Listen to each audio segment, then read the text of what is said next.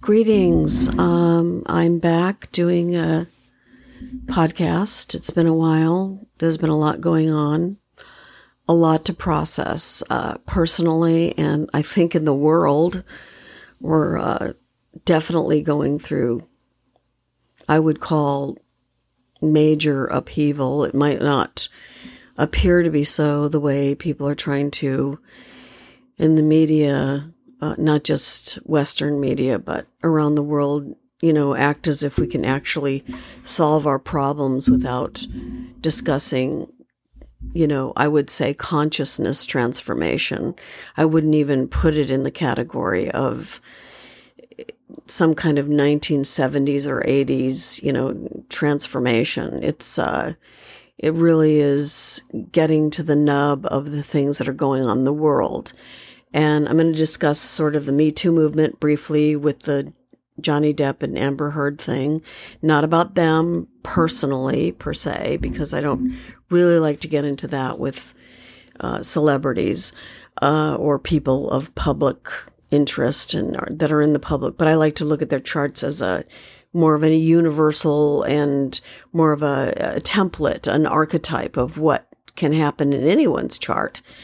So um, that was a big deal going on, I guess, for a few weeks, and um, and it does, you know, have a particular uh, poignant aspect to it because of the at least primarily in Western media and America, the Me Too movement and the things that have happened around that. It, and it's important, especially uh, surrounding the things going on with the Supreme Court decisions and the abortion issue and the January 6th committee. And basically, Pluto is in Capricorn and the US, as I've said before in other podcasts, is going through its Pluto return so, you know, it's basically throwing the cards up in the air, 52 pickup, throwing anything against the wall to see if we could get some modicum of truth out of anybody in the body politic and in institutions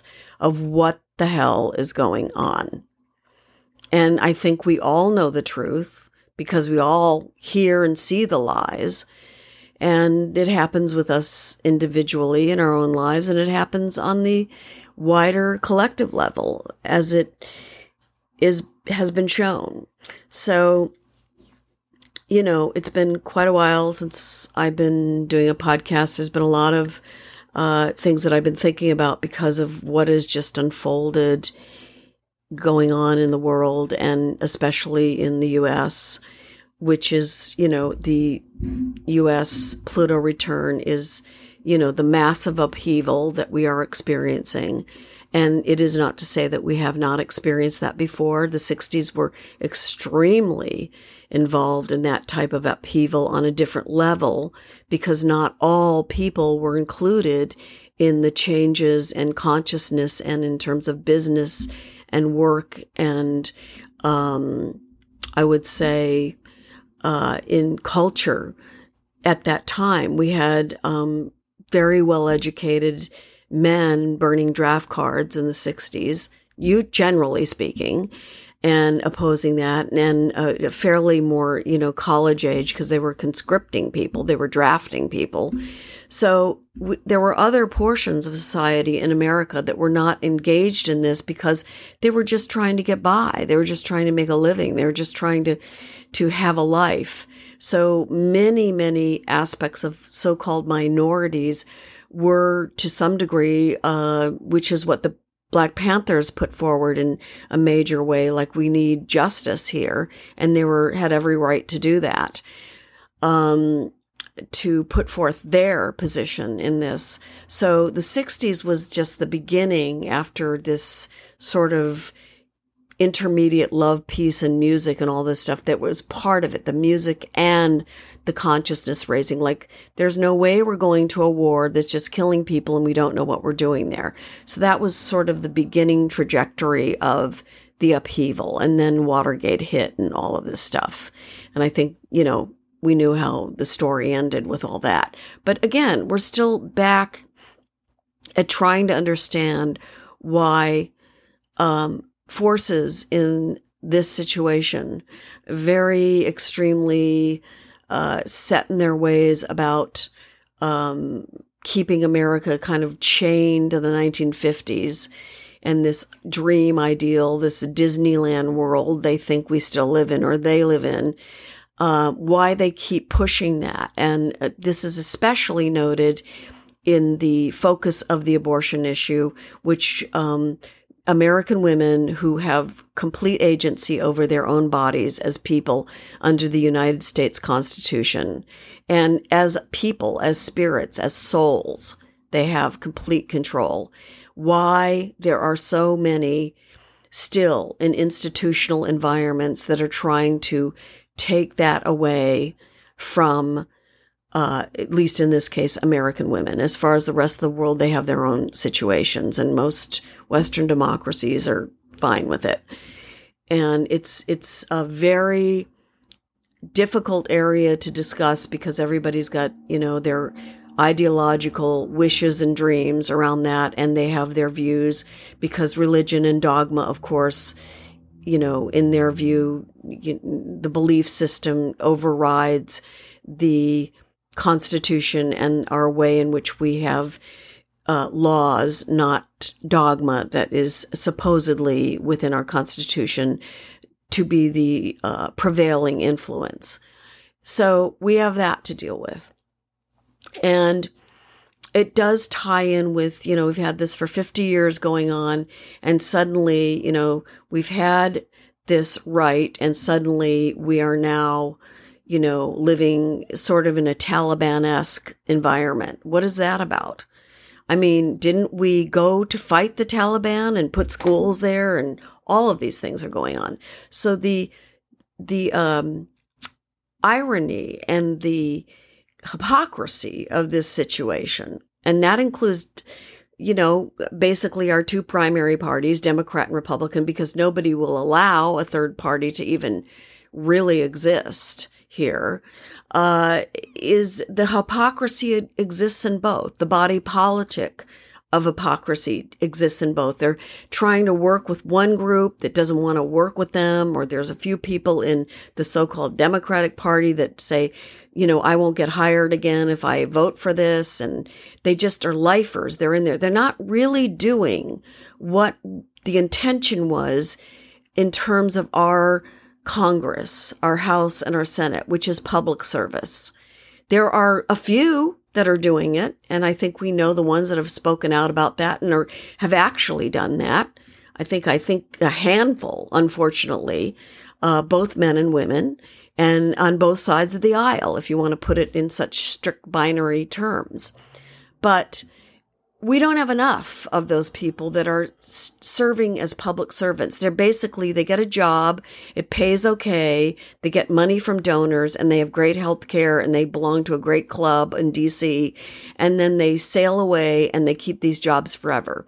So this country has got to come up with some amendments and some things that are going to ch- change in terms of term limits for the Supreme Court, for the House, and for the Senate because it's really impossible to evolve a government, any government that we see now, whatever it may be, in, in terms of the rule of law or, or parliamentary procedure, whatever you want to call it, if you have people in government, sitting in government, like, you know, something out of the 1850s, the House of Lords or something, for till they're till they're 90 years old. They got in at 35 or 40 and they're there like uh, a Chuck Grassley type person. I don't mean him personally, but just his age is almost 90. And even uh, on the Democratic side, Nancy Pelosi and other people. Yes, I mean, Democrats generally want to serve the people. I don't really know about the people in the GOP uh, in their areas. Some do, some don't. You know, they're far more related to their own constituents in their areas. But these people are literally there, they should be at home knitting or enjoying uh, making pasta and drinking wine. They should not be in government while people in their 20s and 30s are trying to make a life for themselves under rules that were made in 1950 and 60 and even earlier. And now with this abortion issue, it's just going to blow up in our face. Uh, it's just going to get harder and harder. And the reason being is because when um, the so called billionaire Donald Trump got in there, before this Pluto return in the USA really kind of kicked in, although he was sort of the, um, I would say, the shot across the bow, getting him in there. Um, you know, he's a entrepreneur, you know, money, family comes from money. He could care less about people living in Arkansas or Kentucky or people that, you know, are not living in big cities with money, Democrat or Republican, people that are just so high on the economic scale they could care less about laws and government because they live their lives way beyond them. You know, they, you know, they just pass, you know, right, you know, they get, get, they get through with everything. They get under the line with everything. So he's kind of that person, grew up with a lot of money. And so he sort of kicked that off. And now we're left with all of the people that he got in there in terms, especially our Supreme Court, um, or helped to with Mitch McConnell and Don McGahn, who were Don McGahn.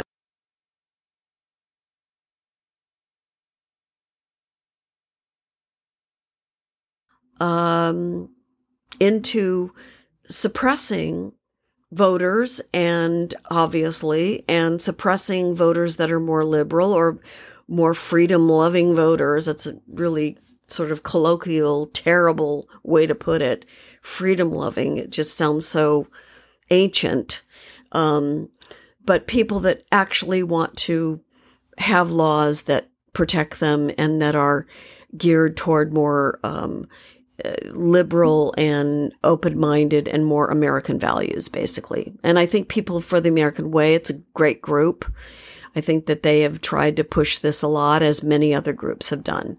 So anyway, the Pluto return of America is is uh, way knee deep. We're in in it, and uh, Pluto goes into Aquarius in 2023 for a little bit, and then it moves back. That's kind of how it knows it retrogrades back, and um, and it also has uh, us involved now in a European war um, for Ukraine and for NATO, which is is valuable and it's righteous in its own way.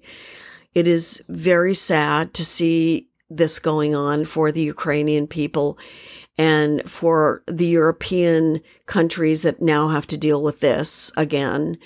Um, and you know when when Sweden and, and Norway want to get into NATO um, and Finland, I mean you know things are bad because they're always you know very uh, their whole thing is neutrality and an ambiguity, and you can put your money in our bank and leave us alone, and we're small and stay away. I mean they they do care, but it's like they don't want to get involved, and now you know they want to join NATO. That's how incredibly horrible this situation has blown up to. Putin, his chart is an absolute mess. I mean, I'm just going to say it here. I don't care what any other astrologer thinks, Vedic or otherwise. He's got all this stuff in the 12th house, his Libra planet, Scorpio rising, and Pluto is squaring all of those. And a square, as I've indicated before, is just, you know, constantly difficult, hard aspects that you're fighting against the grain. And he's stopped. I don't know if he's ill. I have no idea if he's ill physically. I certainly think he's uh, gotten to the place psychologically where he believes he's the incarnate reincarnation of Peter the Great, and he's going to bring Russia back to some sort of uh, communist level uh, glory. You know, after the revolution, excuse me, in 1917, which is not going to happen. Anybody with a brain and a, and a conscience, including the oligarchs that are going, What the hell are you doing? knows that that's never going to happen again.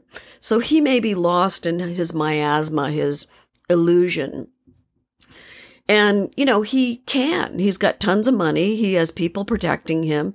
And it's easy to be buffered and cloistered and in your own bubble when, you know, the rest of the world is blowing up and you're telling people to, you know, throw another bomb on Kiev or somewhere else.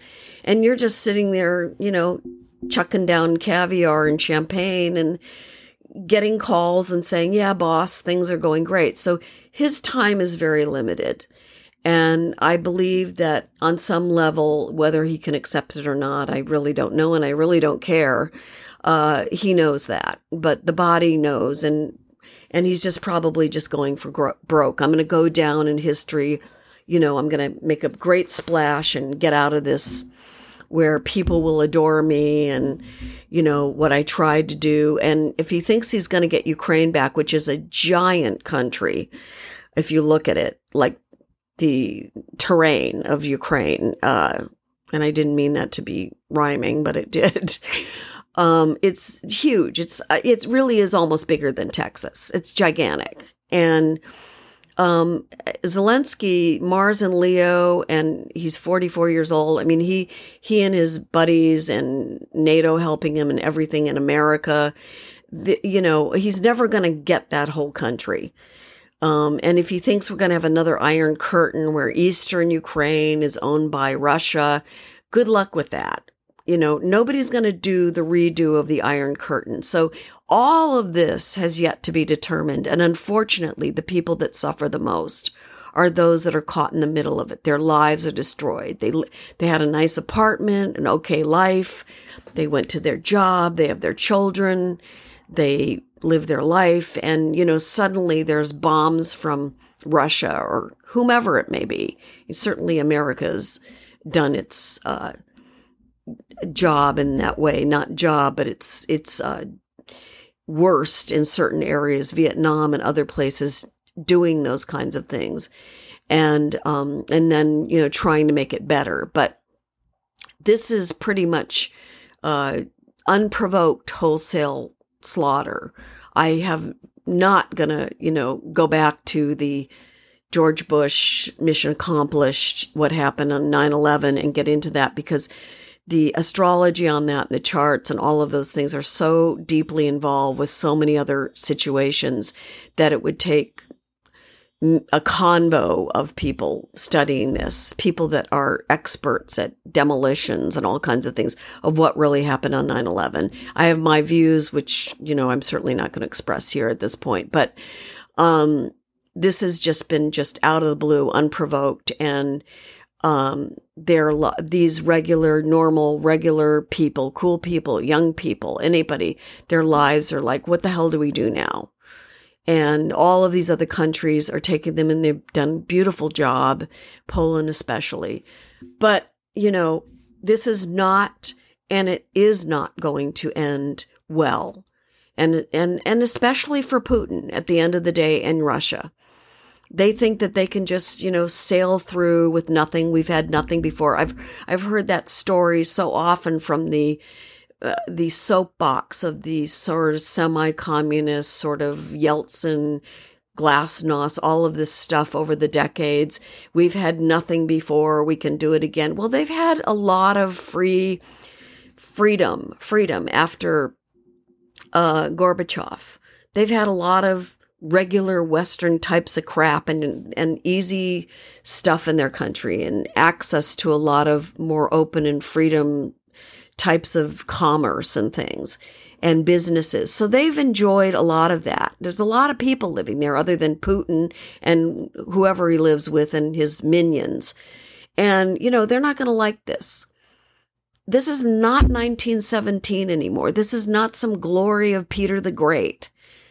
Uh, it has it, this has nothing to do with any of that. It's just someone sick weirdo ideology of bringing something back that can never come back. It, it, it will never be the same. I don't care how they think. It's just going to be a chaotic mess for everyone to clean up. Probably NATO as well, because we in NATO, countries in NATO, will have the responsibility of rebuilding Ukraine. And hopefully we'll be able to do that. We'll have to. Russia's not going to do it, or whoever is running Russia, unless they decide to, you know, tell Putin to go away, or you're done, or we'll help out, or something. I mean, and the Russian people didn't start this, so it's not their job to do it. So again, leaders run amok. So that's the Pluto return that America's having. We're involved in a sort of NATO esque European war. We have the abortion issue after 50 years of getting this sort of not codified, but at least settled as far as settled law in a way. And, um, and not having women have to do back alley abortions, which is the colloquial term for that. It's a term. So now all of this is off the table. Now it's just, you know, whatever the hell happens, all of this stuff. And then constant saber rattling of nuclear war. So all of it including climate change and all these things. Everything is on the table. And, you know, and then we have this sort of weirdo Pentagon ET sort of semi disclosure of, yeah, there's UFOs. And I've studied this for many years, as many people have.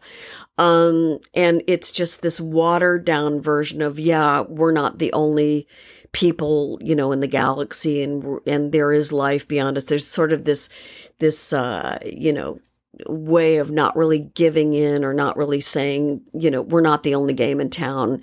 The galaxy is filled with life forms, blah, blah, blah, blah, blah, since Roswell. And it's sort of this piecemeal way of putting it out there with these UFO things. And the only way you get some of the real stuff is when you look at these documentaries that some, uh, some of the newer ones are very well done in terms of evidence and all that. So we have the Pentagon throwing little bits of this out. Like, what is that about? We've got a Supreme Court that wants to turn our constitution back to, you know, beyond before 1940, like some federalist thing, like literally the founders in a room signing a paper. We've got the Pentagon sort of copping to, yeah, there are ETs or there are UFOs. The Pentagon, of all places, Really? I mean, that's amazing. Uh, and not amazing in a way. Why would they even want to come up with that right now? And then we're fighting in Ukraine. We're helping the Ukrainians and NATO, as is our job and is our responsibility. And we're getting people on board with that. Meanwhile, um, we have a bunch of people that are going to run for GOP jobs and even Democrats that are, some are running for whatever the hell it's going to be in the midterms and and whatever's going to happen if Joe Biden can make it through another presidential election or someone else. Everything is up for grabs. And anybody who thinks anything is set, whether it's crypto or Twitter or, you know, uh, we're going to be able to go on a, you know, be able to do the space station will be perfect and all this political stuff will be worked out. Nothing, nothing is settled in this process. And it won't really even be settled within the next five to six years. I mean, as far as a period of settling, we are actually in a period of psychological, what I call psychological, astrological, sort of a World War II phase in the US and perhaps in other countries because we're all running on this petrodollar thing and we're all running on fossil fuels and our money base is on that and our world economy. And then there's COVID and then there's other types of viruses. I mean, you want to walk, wipe out populations. Every single sci-fi movie says, get yourself, you know, uh, a parasite or get yourself a virus because viruses mutate. That viruses live to mutate. That is their life. And so all of this is occurring with a backdrop of people trying to hold on to the past of whatever they think is worthy um, in terms of, you know, I would say American values here because I'm here and in any other country of the past. You know, what happened to me? Why can't I have this? Why aren't we including all of humanity in these discussions or as much of it as we can, especially with the Western countries, which are in their own way trying to salvage whatever, you know, 70 year after post war, you know, post post World War II democratic values that were held on to for so long. They're trying to do that. Some are doing it from a POV, they're 75 years old. Some are doing it from a POV where they're 44 years old or they're 30 years old. We have every generation because of medical, uh, medical, um, advances, uh, able to live to your 80 and 90, eating better, getting better medical attention. So every single generation, they're not dying off. They're still around. You know, I mean, it's an amazing thing that a person Joe Biden's age in our country as president, I think he's a, a good person, uh, but it's amazing that this is a person that is now a president. We should be having someone running our country, or perhaps other countries that are more postmodern in the Western world, per se, that are in their 50s or 40s, people that are ready to dig in for two more decades. But he's doing a decent job. But, you know, it's like FDR being sick, holding on to everything you can hold on to. We're holding on to what we can as far as our democratic values. I mean, we're trying. Most are trying. I think people are trying, but they have to get up to go to work every day. They have to live. They have to either work at home or go somewhere. They have daycare. They have all of these things that make it harder for them to say, gee, do I really care about voting for Joe Schmo or Mary Schmo? You know, I need to feed my kids. All of these things are not really being addressed. And we know the people that are really trying to address these things. We know them. We see them in every country. And we know the people that don't care about addressing these things. And most of them, unfortunately, in many ways, are in big leadership positions in many countries.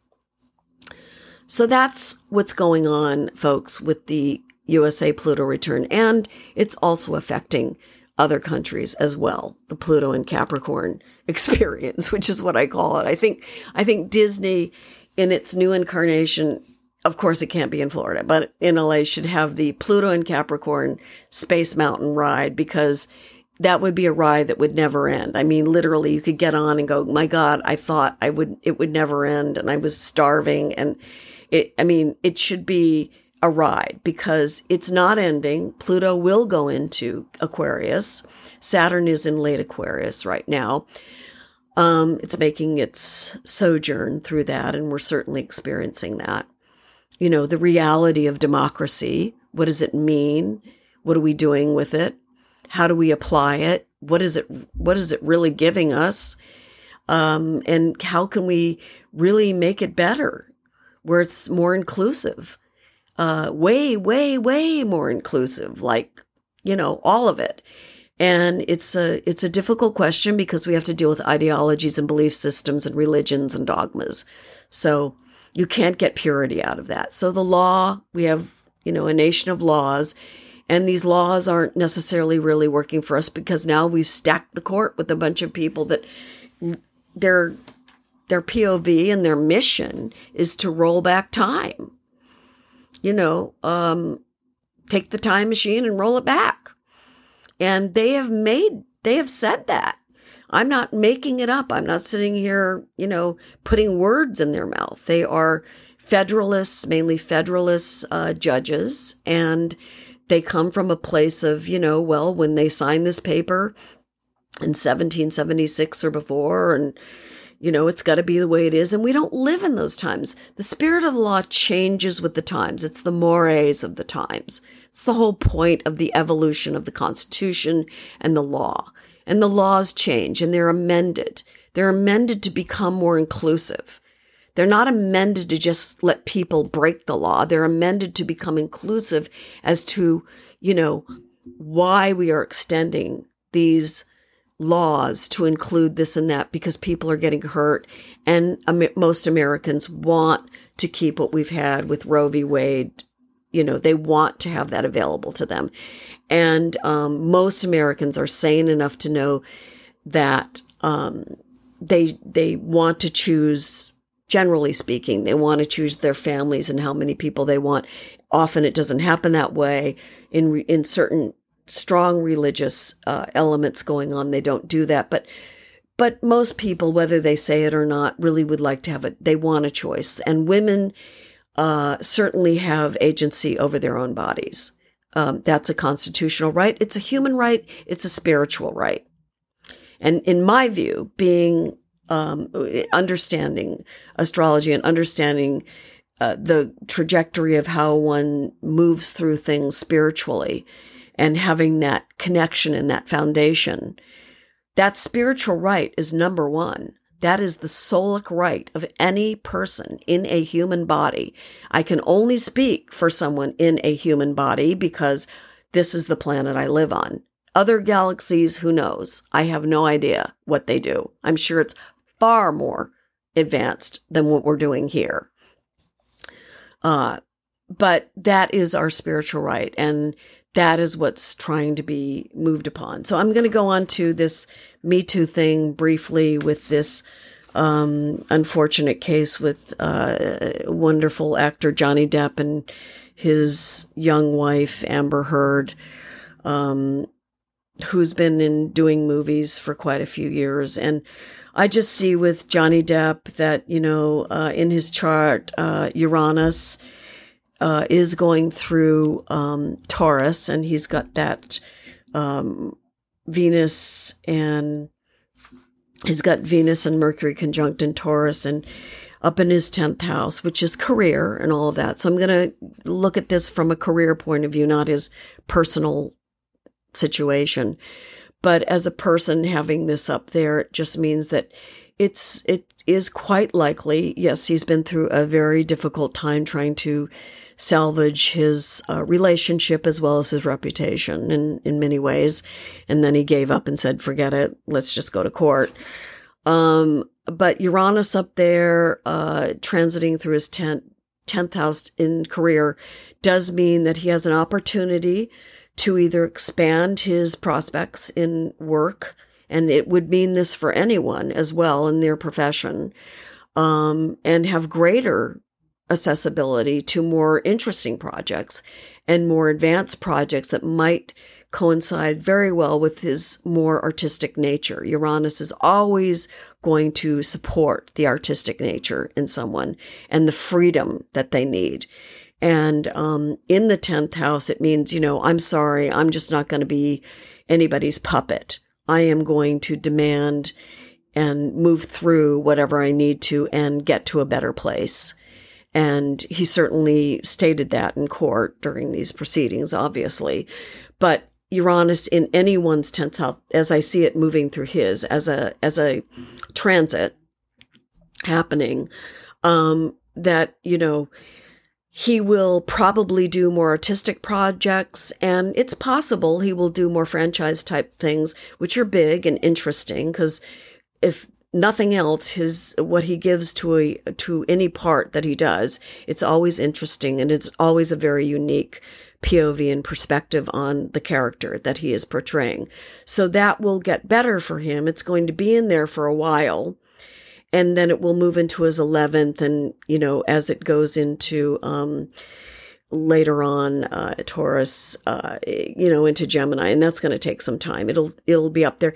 It's going to which it will very soon, not super soon, but it's getting there, uh, hit his Mercury at 25 uh, Taurus and his Venus, which is his sort of his celebrity position in his chart in the 10th house, which is reputation and career.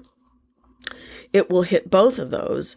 Um, and that will be in a little while, maybe another year, six months, somewhere in there. I know it's hitting mine because I have Taurus ascendant, so it's going to take a little while. But um, but he's going to be. It's going to be in his tenth, so it could be very interesting in terms of the things and the projects he takes on. It could be that he would be more into his music and do different types of things, but there will be a lot of opportunity for him to expand his platform and what he wants to do as he gets into his more mature years of acting and music. There'll be many opportunities for him.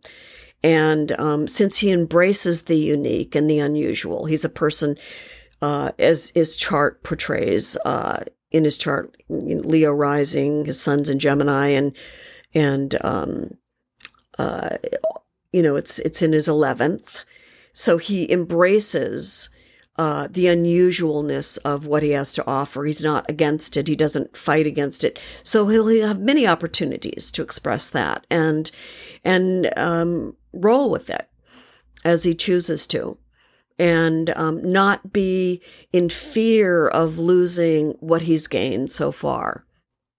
Um, he's a person, there's an, an element of true humility. It's certainly evocative in his chart that does depend and enjoy his fans. Uh, not a lot of artists do. I mean, they certainly care. They want people to listen to them, to hear them, to see their movies and, and whatever their performance is. But he's someone who wants to give in that way and he does gain a lot of joy from that. So that's going on for him. I see him moving on from this particular difficult time. And in terms of the Me Too thing, I I do feel this is just my take on it. Um, other people probably feel differently. That since Uranus transiting his tenth during this particular trial with his ex-wife, that it will set a precedent for trials or for people going to court where it's going to make it harder for them to just get by with he said, she said. They really will have to produce evidence of abuse or those ki- kinds of horrible issues um, against each other or even with um, companies doing it. Uh, this was more individual, so it's harder to get a take on that as far as the trajectory of that. But people will have to have some really good foundation for their allegations and also the defense to um, go into court, spend a lot of money, and try to either prove a falsity or something that didn't happen or did happen. There's going to have to be a lot more evidence. It's this particular with Uranus in his 10th has set the bar, a precedent for this kind of, um, I would say, very important Me Too movement. It is.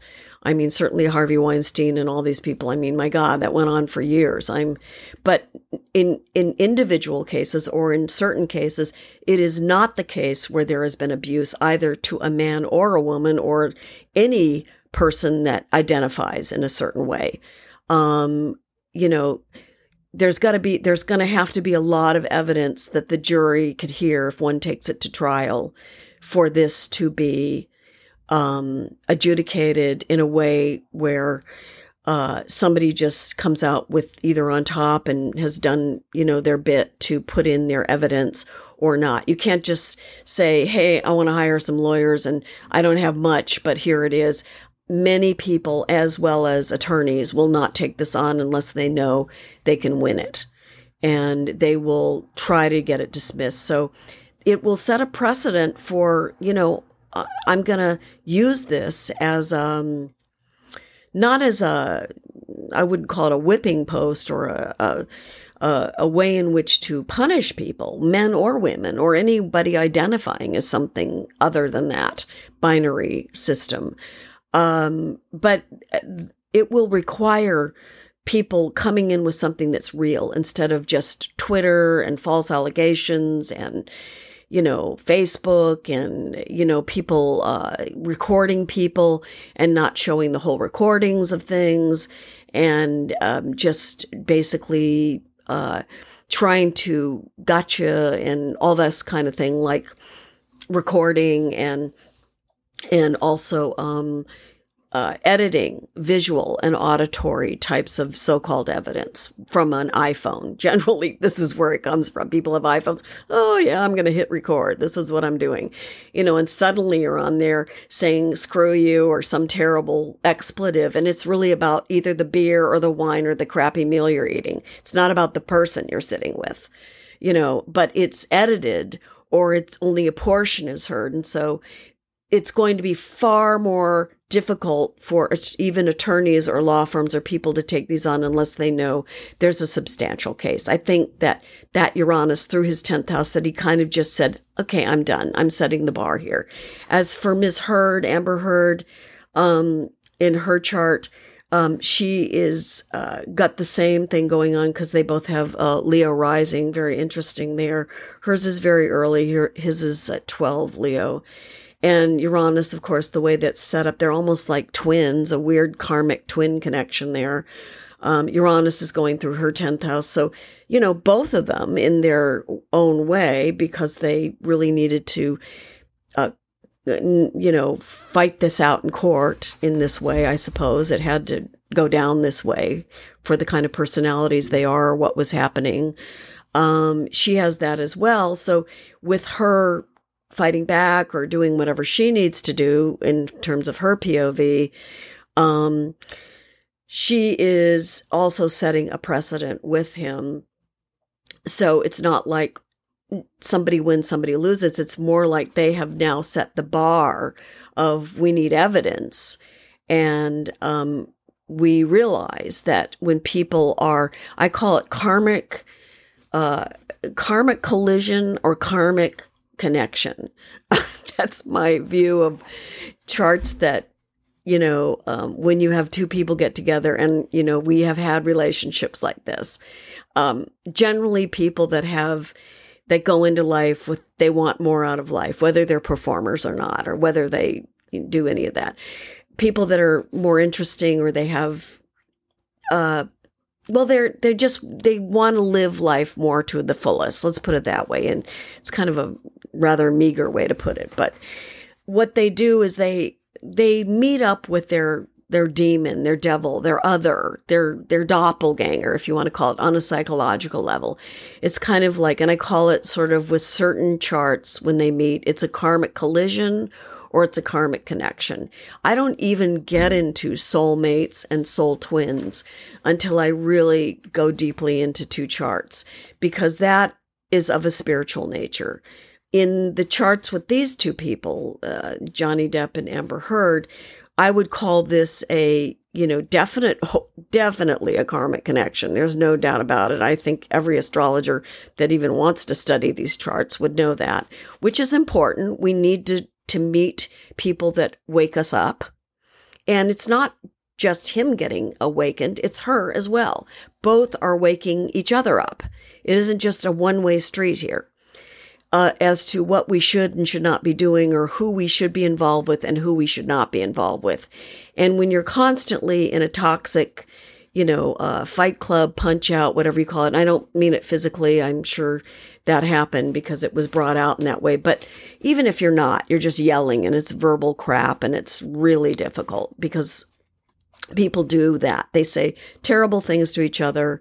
They go through and, um, so they do that and you know sometimes it gets physical sometimes it doesn't hopefully it doesn't get physical but anyway these two you know very intense people both of them they just really have a somewhat similar chart. Not completely. She's young, way younger than him, but um, there are a lot of similarities. And you know, her Mars and her her uh, Moon are in Capricorn, and um, and she uh, you know she has it conjunct his Moon in Capricorn. That's pretty tough. It's a pretty tough combination.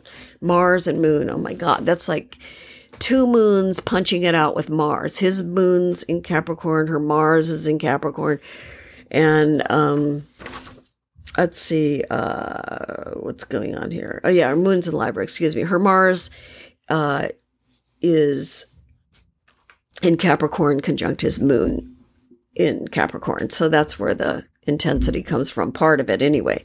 But this case, uh, in terms of their charts and everything, will set a precedent that will uh, make it harder. It, people will really have to prove on either side, uh, what, whatever it is, that they have a case to be tried in court because um, this the element of of what was heard in court and what was brought out and both of them speaking and their their positions on things was so voluminous. It was a six week trial. Um, I mean, we thought Liz Burton, Liz Taylor, and and um, and uh, Richard Burton were a big deal, and and other you know other types of divorces and things like this in the so-called olden days of uh, spousal fights were big, but this was really lived out in the courtroom because he wanted to clear his name. And by inference of whatever she wrote, and the ACLU was involved, the Washington Post, and everything. And she wanted to give her story as to what she went through. And clearly she's younger and needs more in many ways, probably from a personal relationship.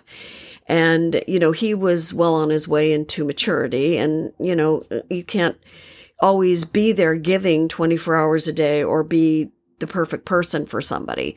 Now that may happen where you're the same age in, in chart connections, but often it happens when one person is older than the other or there's a disparity in that way, whether it's economically or reputation or whether it's in your age. So, but this case with both of the, the Uranus transiting through their 10th house will be a hallmark case. People will refer to it.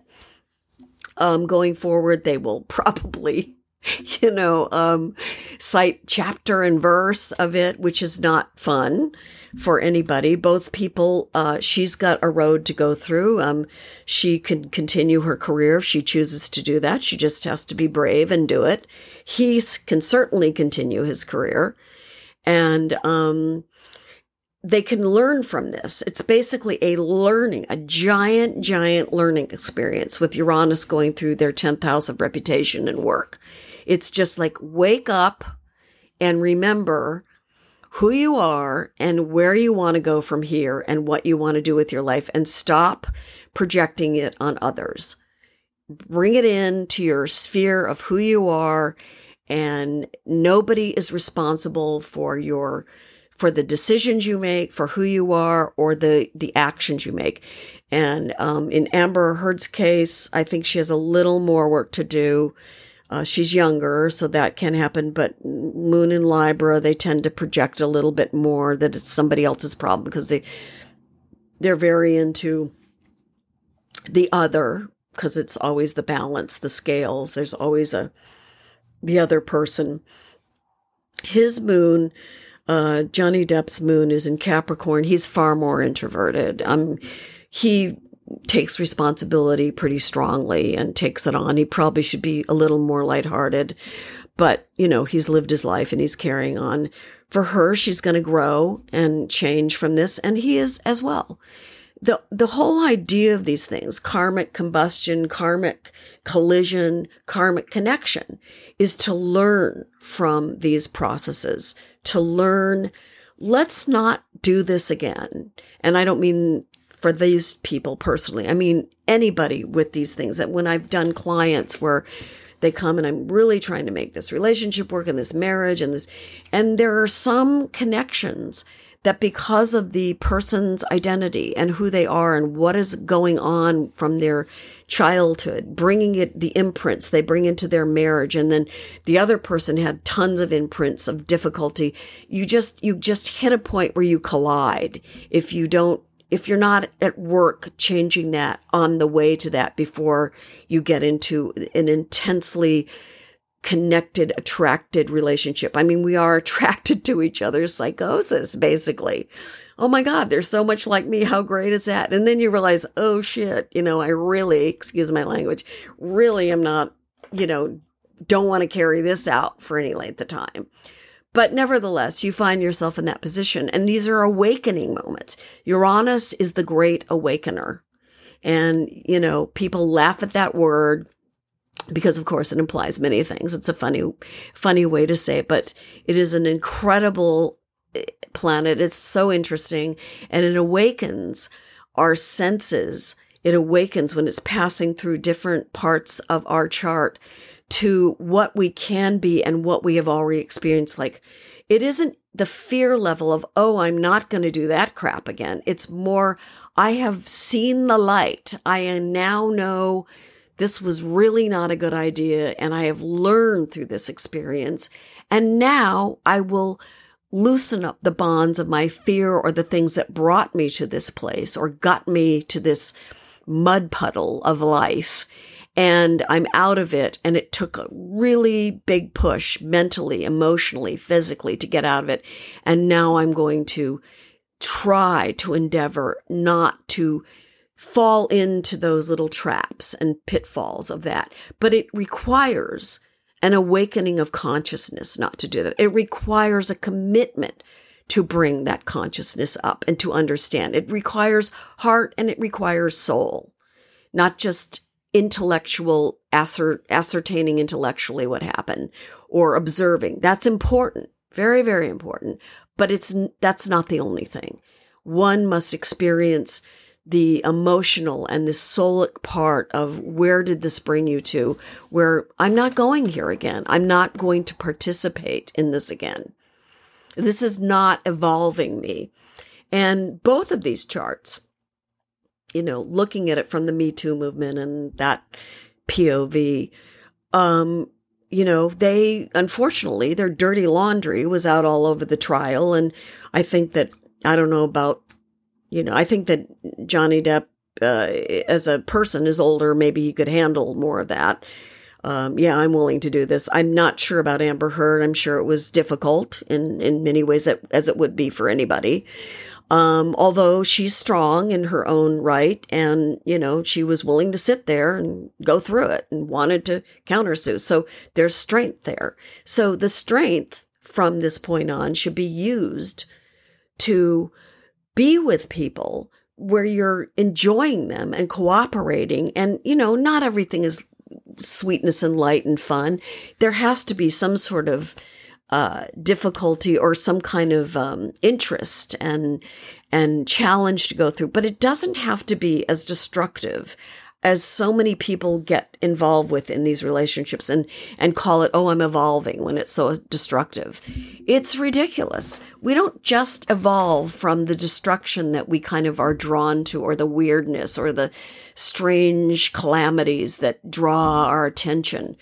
Um, we evolve from the joy and the light and the seriousness of love and connection and psychic joy and psychic creation together we evolve just as much as are drawn to the dark and the calamitous nature of human nature, which we have. We all have that. I mean, Freud and Jung explored that extensively. Thank God they were around.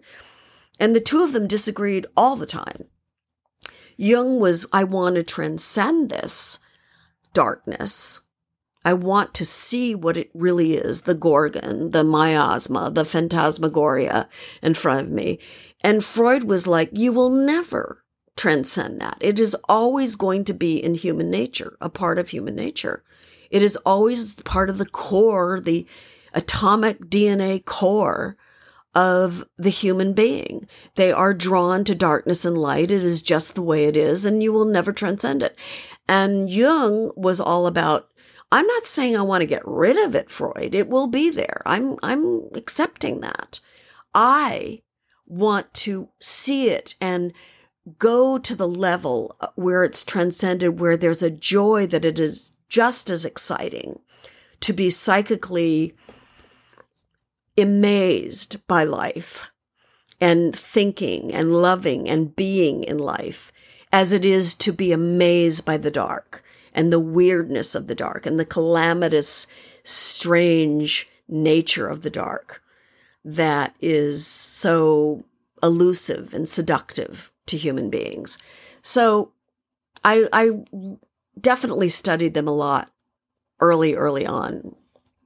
Uh, they were my favorites, of course. I mean, who could not love both of those people? Um, as Freud said, I'm bringing calamity to America. I don't know. Was it something in the uh, in that movie. It was really good. I don't, um, you know, a dangerous method. It was really lovely. It was a capsulized version of their relationship and, and the talking method, which is, you know, is pretty much way beyond talking. But, you know, when you bring psychology to America, these happy Americans enjoying life, you know, in the very early 20th century, late and late 19th century, it's like, you know, you're bringing, you know, tons of European psychology and peoples and nations that have lived for thousands of years that know all kinds of crap about human nature and dying. And America's like, we're just happy to be here. We just want to make a new life. It's so much fun. And we're enthusiastic and it's new. We haven't been around very long. And, you know, it doesn't matter. You're human. And that grounds you, it keeps the gravity there you know, all of us want to go beyond the excesses of our nature and the calamities of human nature and our natures. So these charts in these two, just to wrap up the, I would say uh, it's uh, apropos to the Me Too movement. Um, they will not take away the push to get justice for people that are abused, men or women, anybody, anybody identifying, no matter what it is, whom, whom, children, uh, parents and children, parents abusing children, children maybe older children abusing parents, um, elder abuse. It will just make it harder. It will make it more important to have evidence if you are so um, violated and so abused to have evidence before you hit a courtroom and have really good attorneys and you know good attorneys decent intelligent attorneys um, eh, talk to a jury and go this is what happened. Here's the scene of the crime. You have to have some good evidence. So it will set the bar higher so that frivolous cases and people that can can take care of this in arbitration and in mediation without going to court and you know involving a jury and all of that stuff that goes with it um it, they won't have to do that. So it'll it'll make it a little harder but it will be worth it because people will really have to look at themselves and wake up you know is this really abuse? Can we talk this out? Can we get mediation before we go to DEF CON whatever. Let's try this and see if we can do this. I realize this is a very high profile case because there's people that are in the public eye and there's lots of money and, you know, this is like glitzy, glamorous and all of that stuff. So, of course, this is going to be a very big deal as far as the public is concerned. Um, but at the end of the day, these are two people that needed to clarify whatever was going on in their situation, good, bad, and different, for years or for however long they were together. I really don't understand what their scene was. I guess they got married and they were together. But anyway, it was quite a few years. They needed to clarify it in the court of public opinion, which is what a jury is for. That's why we bring them in. Uh, I always question a jury of your peers. I mean, yeah, pretty much. But, you know, juries can be skewed. Um, but that's why a good judge and a good pick of juries in, in the most fair way, which is really highly questionable sometimes, tell these people this is the evidence we have. Now I want you to decide on the evidence. So that is um, one of the main things I wanted to talk about because there's so much going on. And then, of course, I wanted to deal with some more of the world things. But um, when I come back and I'm able to get on more regularly, hopefully by the end of next week or something, I'm going to get more into the planetary placements. And I do want to uh, do another. Um, I do want to do a, uh, one again on Chiron and um, the woundedness of Chiron because that's going on these charts as well, and as in as in anybody's charts, and also, um, I want to get into the part of fortune and certain asteroids in the chart that actually, you know, have significance in a chart pattern and placements again. I didn't do all the placements. I want to go through all the placements like Mars and Capricorn, Mars and Aries. You know, I went through the other ones in my prior podcasts and I want to go through all of those and chart setups. Like some people have bundle charts, some people have bucket charts.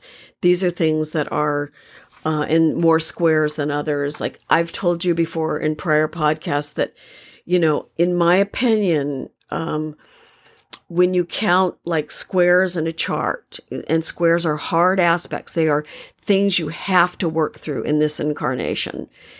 You know, it's like, it's, it's kind of a now or never thing. You got to work through this stuff. Like if the, if you look at a chart, a natal chart and see more than five of them, this is just my level, my, my, my bar five squares, you know, sort of biggies in a chart, and there's six and seven and maybe eight.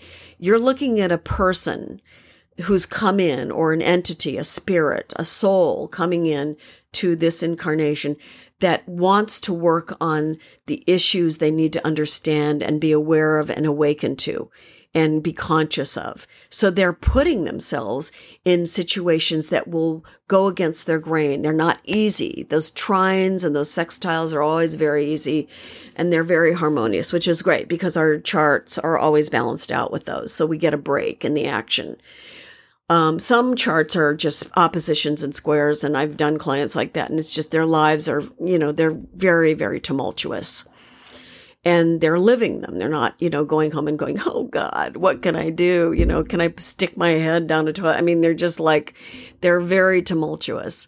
But luckily we have sextiles and trines and things that mitigate some of the hard ones. But the squares beyond five squares in a natal chart, we're looking at people that are, want to transform. They want to integrate into a new level of consciousness in this lifetime. So they put themselves to the task of growing through whatever experiences that are pushing them, they're going toward, that are offered to them. They're, they're doing things. And also, again, if you have major cardinal signs in your chart, like for mine, I have six cardinal signs. I'm a person that likes to do. I'm a doer. Everything is, you know, I want to get things done um, acting, you know, uh, not acting like acting, but I mean, just getting things done, like a action, you know, it's like action. I want things to, from thought or theory to turn into action. When you have a lot of mutable signs, going on, more of those energies in your chart. You are creating, if things are mutable. Again, they're, you're creating, you're thinking, you're creating, you're, you're involved in things you just kind of get into and then you create from that. There's not this intensity to act like with the cardinal signs.